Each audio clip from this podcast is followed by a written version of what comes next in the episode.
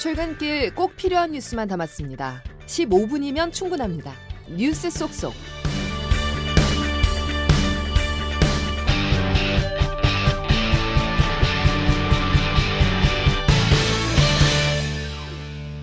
여러분 안녕하십니까? 2월 13일 화요일 CBS 아침 뉴스 김은영입니다.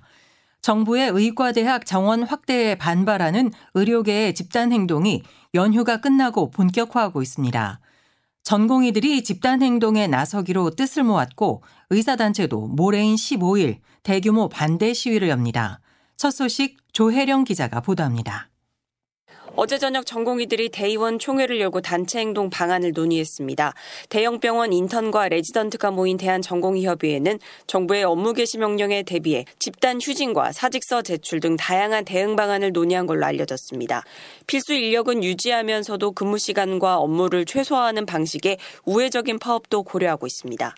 앞서 세브란스 병원과 삼성 서울병원, 서울 아산병원 등 수도권 빅5 병원 전공의들은 88%가 집단행동에 나서겠다고 뜻을 모았습니다.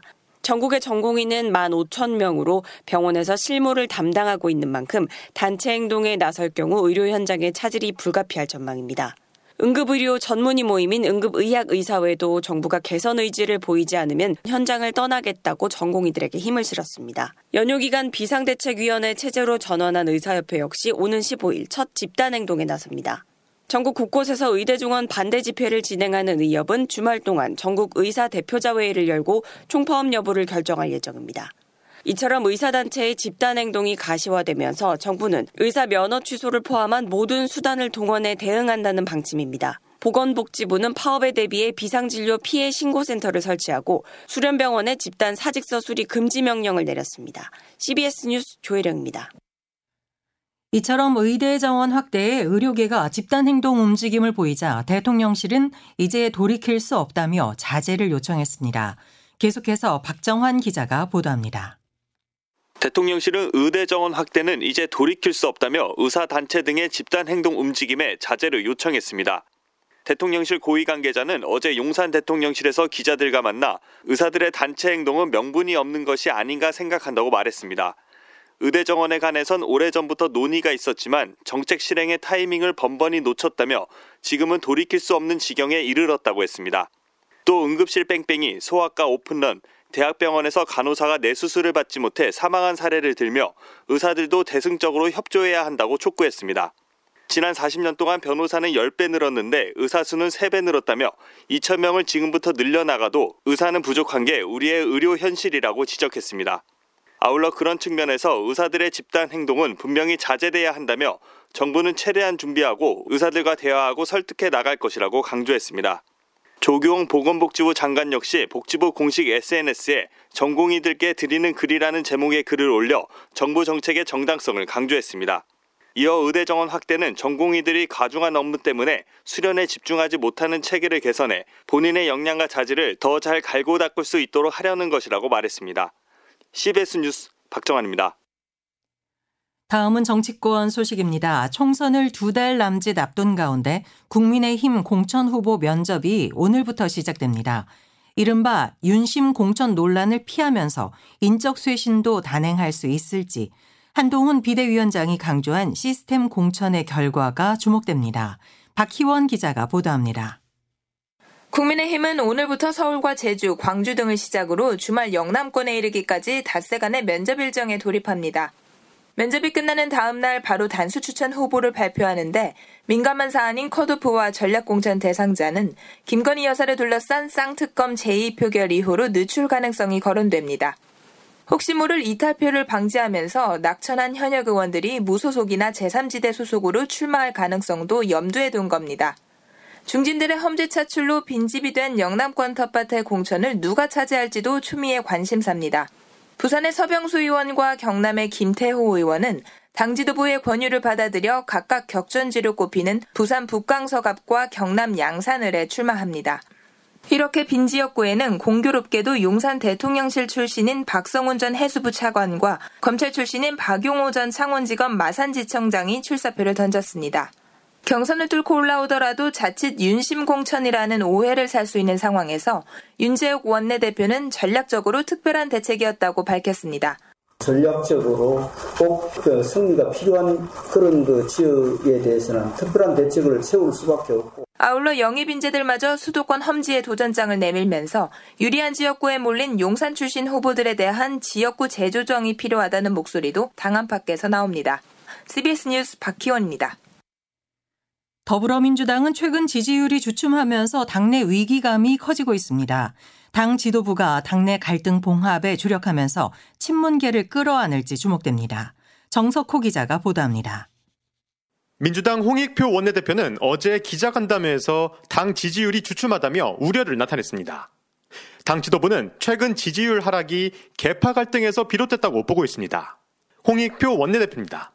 지지율이 약간 주춤한 상태로 지금 일부 조사에서 나왔고요. 어, 아마 이 부분은 어, 당내 여러 가지 그 갈등적 요소가 가장 큰 요인이지 않을까 생각을 합니다. 앞서 이명백 공천관리위원장이 윤석열 정권 탄생 책임자에 대해 책임 있는 자세를 압박하고 나서면서 친문계가 거세게 반발했기 때문입니다. 갈등이 커질 조짐을 보이자 이재명 대표는 친명 비명을 나누는 것은 소명을 외면하는 죄악이라며 진화에 나섰습니다. 이런 국면에서 대표적인 친문계 인사인 임종석, 노영민 전 청와대 비서실장이 공천을 받을 수 있을지 주목됩니다. 둘 다 인지도가 높아 본선 경쟁력이 있지만 학생운동 출신 정치인인 만큼 인적 쇄신 측면에서는 불리하다는 평가가 많습니다. 또한 국민의힘이 민주당 86세대를 겨냥해 운동권 심판론으로 공세를 펴고 있는 점도 부담입니다. 일각에선 공천 배제까지는 현실적으로 어렵더라도 해당 인사들의 험지 출마 등 교통 정리가 필요한 게 아니냐는 의견도 나옵니다. CBS 뉴스 정석구입니다. 이런 가운데 조국 전 장관이 민주당의 또 다른 뇌관으로 떠올랐습니다. 조 전 장관이 신당 창당 의사를 밝히면서인데요. 조태임 기자가 보도합니다. 조국 전 법무부 장관이 어제 노무현 전 대통령 모욕을 찾은 뒤 경남 양산 평산마을을 방문해 문재인 전 대통령을 예방했습니다.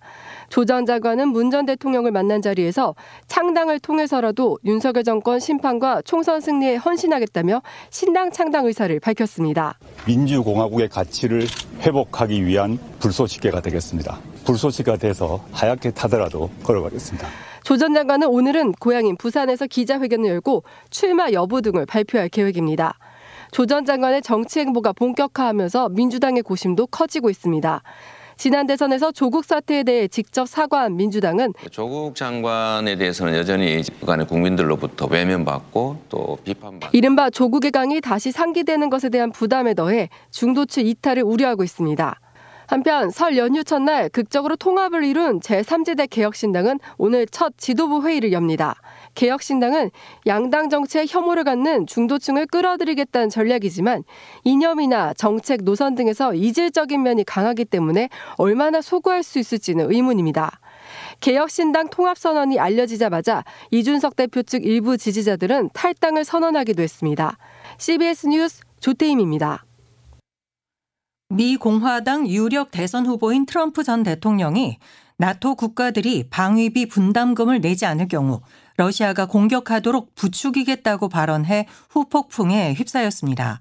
과거 주한미군 철수까지 주장했던 터라 한국에 시사하는 바도 적지 않다는 평가입니다. 워싱턴에서 최철 특파원의 보도입니다. 트럼프 전 대통령이 이번에는 나토의 집단 안보 체제까지 부정하는 발언을 해 논란이 일고 있습니다. 돈을 안 내면 체납자입니다. 그럼 미국이 보호하지 않을 겁니다. 러시아가 원하는 대로 하라고 장려하겠습니다. 그러니까 돈을 내세요. 과거 나토 정상회의 때 일화를 소개하면서 이렇게 말한 건데 우리에게도 시사하는 바가 적지 않습니다. 재임 시절 주한미군 방위 분담금을 다섯 배 올리라고 요구했고 주한미군 철수까지 거론한 적이 있기 때문입니다. 뉴욕타임스는 이런 발언은 전쟁 가능성을 높여왔다며 1950년 미국이 한국을 배제하는 에치슨 라인을 발표하자 5개월 뒤 북한은 남한을 침공했다고 말했습니다. 그러면서 트럼프 2기 행정부가 들어설 경우 한국의 방위 분담금 문제가 우선순위에 오를 것이라고 전망했습니다. 나토는 물론 올라프 숄츠 독일 총리도 별도의 성명을 통해 무책임하고 위험한 발언이라며 결국 러시아만 이득이 되는 것이라고 비판했습니다. 조 바이든 미국 대통령 역시 연일 나토는 미국이 주기만 하는 동맹이 아니라 우리 모두 많은 것을 얻는 동맹이라고 트럼프 전 대통령을 겨냥했습니다. 워싱턴에서 CBS 뉴스 최철입니다. 미국의 이익을 앞세우는 도널드 트럼프 전 대통령이 재집권하더라도 한미일 3국의 협력은 계속될 것이라는 전망이 나왔습니다. 성김 전 미 국무부 대북 특별대표는 전략국제문제연구소 주최 포럼에서 한일 양국의 영향력이 계속 증가하면서 한미일 세 나라가 더 많은 도전에 함께 대응할 수밖에 없다고 설명했습니다. 김성한 전 대통령실 국가안보실장도 미 대선 후보가 동맹의 중요성을 경시하더라도 한미일 3국이 정책 환경을 냉정하게 평가한다면 합의에 도달할 가능성이 크다고 말했습니다. 우리 축구 대표팀을 이끄는 위르겐 클린스만 감독이 아시안컵 결산 회의를 앞두고 거주지인 미국으로 떠났습니다. 준결승 탈락 이후 무책임한 태도로 일관하면서 성난 팬심에 불을 지피고 있습니다. 김조휘 기자가 보도합니다. 64년 만에 아시안컵 정상에 도전한 우리 축구 대표팀. 손흥민, 이강인, 김민재 등 역대 최고 전력을 앞세웠지만 준결승에서 탈락의 고배를 마셨습니다. 대회 과정에서 클린스만 감독은 무색무취한 전술로 일관해 비난을 면치 못했습니다. 탈락 후 퇴진 여론이 빗발쳤지만 클린스만 감독은 2년 반 뒤 열릴 북중미 월드컵을 준비하겠다며 사퇴를 거부했습니다. 그런데 한국에 돌아와 대회를 분석하겠다고 했던 클린스만 감독은 엊그제 돌연 자택에 있는 미국으로 돌아갔습니다. 축구 팬들은 클린스만 감독의 무책임한 행동에 분노했고 정치권에서도 사퇴를 촉구하는 목소리가 잇따라 나오고 있습니다. 대한축구협회를 향한 비난 여론도 거세지고 있습니다. 축구협회는 클린스만 감독의 전례 없는 만행을 전혀 통제하지 못하고 있다는 지적을 받고 있습니다. 특히 클린스만 감독 선임에 주도적인 역할을 한 것으로 알려진 정몽규 축구협회장의 책임론이 제기되고 있습니다. 결국 축구협회는 이번 주 내로 전력강화위원회를 열어 클린스만 감독의 아시안컵 성적을 평가할 예정이라고 밝혔습니다. 여기서 클린스만 감독의 경질 여부가 논의될지 귀추가 주목됩니다. CBS 뉴스 김조입니다. 서울 금천구의 한 요양병원에서 20대 치료사들이 집단으로 삭발한 데다 단식 농성까지 하며 설 연휴를 보냈다고 합니다. 어떤 사연인지 박희영 기자가 현장을 찾았습니다. 밤이면 영하로 떨어지는 기온에 칼바람이 들이치고 바로 옆 10차선 대로에 소음이 들려오는 서울 금천 수 요양병원 앞 농성장. CBS 취재진이 찾아간 한평 남짓 농성장엔 지난달 삭발에 아직도 머리가 거뭇거뭇한 임미선 지부장이 자리를 지키고 있었습니다. 민주노총 보건의료노조 금천 수요양병원 지부는 지난 5일 2차 임금교섭이 결렬되자 설 연휴를 코앞에 둔 지난 6일부터 단식 농성에 들어갔습니다. 이들은 사측이 4년째 임금을 동결한 바람에 선배들의 임금이 신입 초봉보다도 낮다고 호소합니다. 열악한 노동 조건에 최근 2년간 간호부 퇴사율은 100%를 넘은 상황.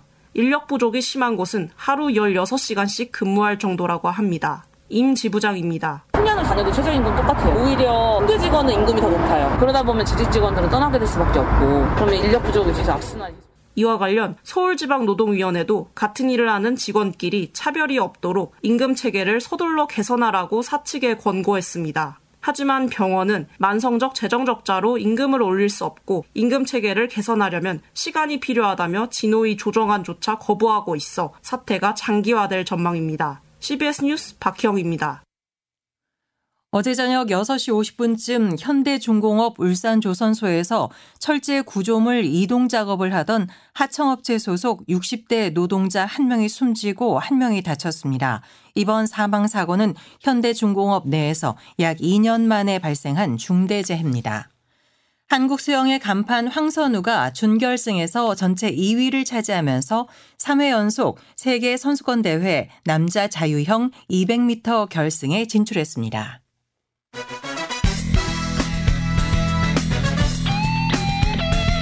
출근길 15분 뉴스 브리핑. CBS 아침 뉴스. 이어서 날씨를 김수진 기상 리포터가 전해드립니다. 네, 설 연휴 뒤에 다시 일상으로 돌아온 오늘 따뜻한 남서풍이 불어오면서 때이른 초봄 날씨가 이어지겠습니다. 현재 아침 기온 서울 2.1도, 강릉은 9도까지 올라서 벌써부터 평년 기온을 3도에서 10도 가량 크게 웃돌고 있고요. 오늘 낮 최고 기온도 경주 19도, 광주 18도, 대전 16도, 서울, 원주 14도의 분포로 어제보다 평년보다 크게 높아서 초봄 같은 포근한 날씨를 보이겠습니다. 다만 현재 강원 산지와 경북 북동 산지를 중심으로 중심으로 강풍특보가 발효 중인 가운데 오늘 전국 대부분 지역으로 바람이 강하게 불 것으로 보여서 시설물 관리와 안전사고에 유의하셔야겠습니다. 그리고 오늘도 중서부권을 중심으로 종일 초미세먼지 농도가 높을 것으로 보이고 강원 영동과 충북, 전북, 광주권에서도 오전 중에 공기질이 좋지 않을 것으로 보여서 호흡기 관리 잘 해주셔야겠습니다.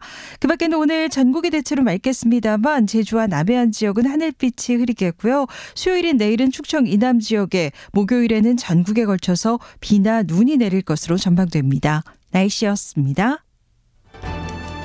지금까지 CBS 아침 뉴스였습니다. 함께 해주셔서 감사합니다.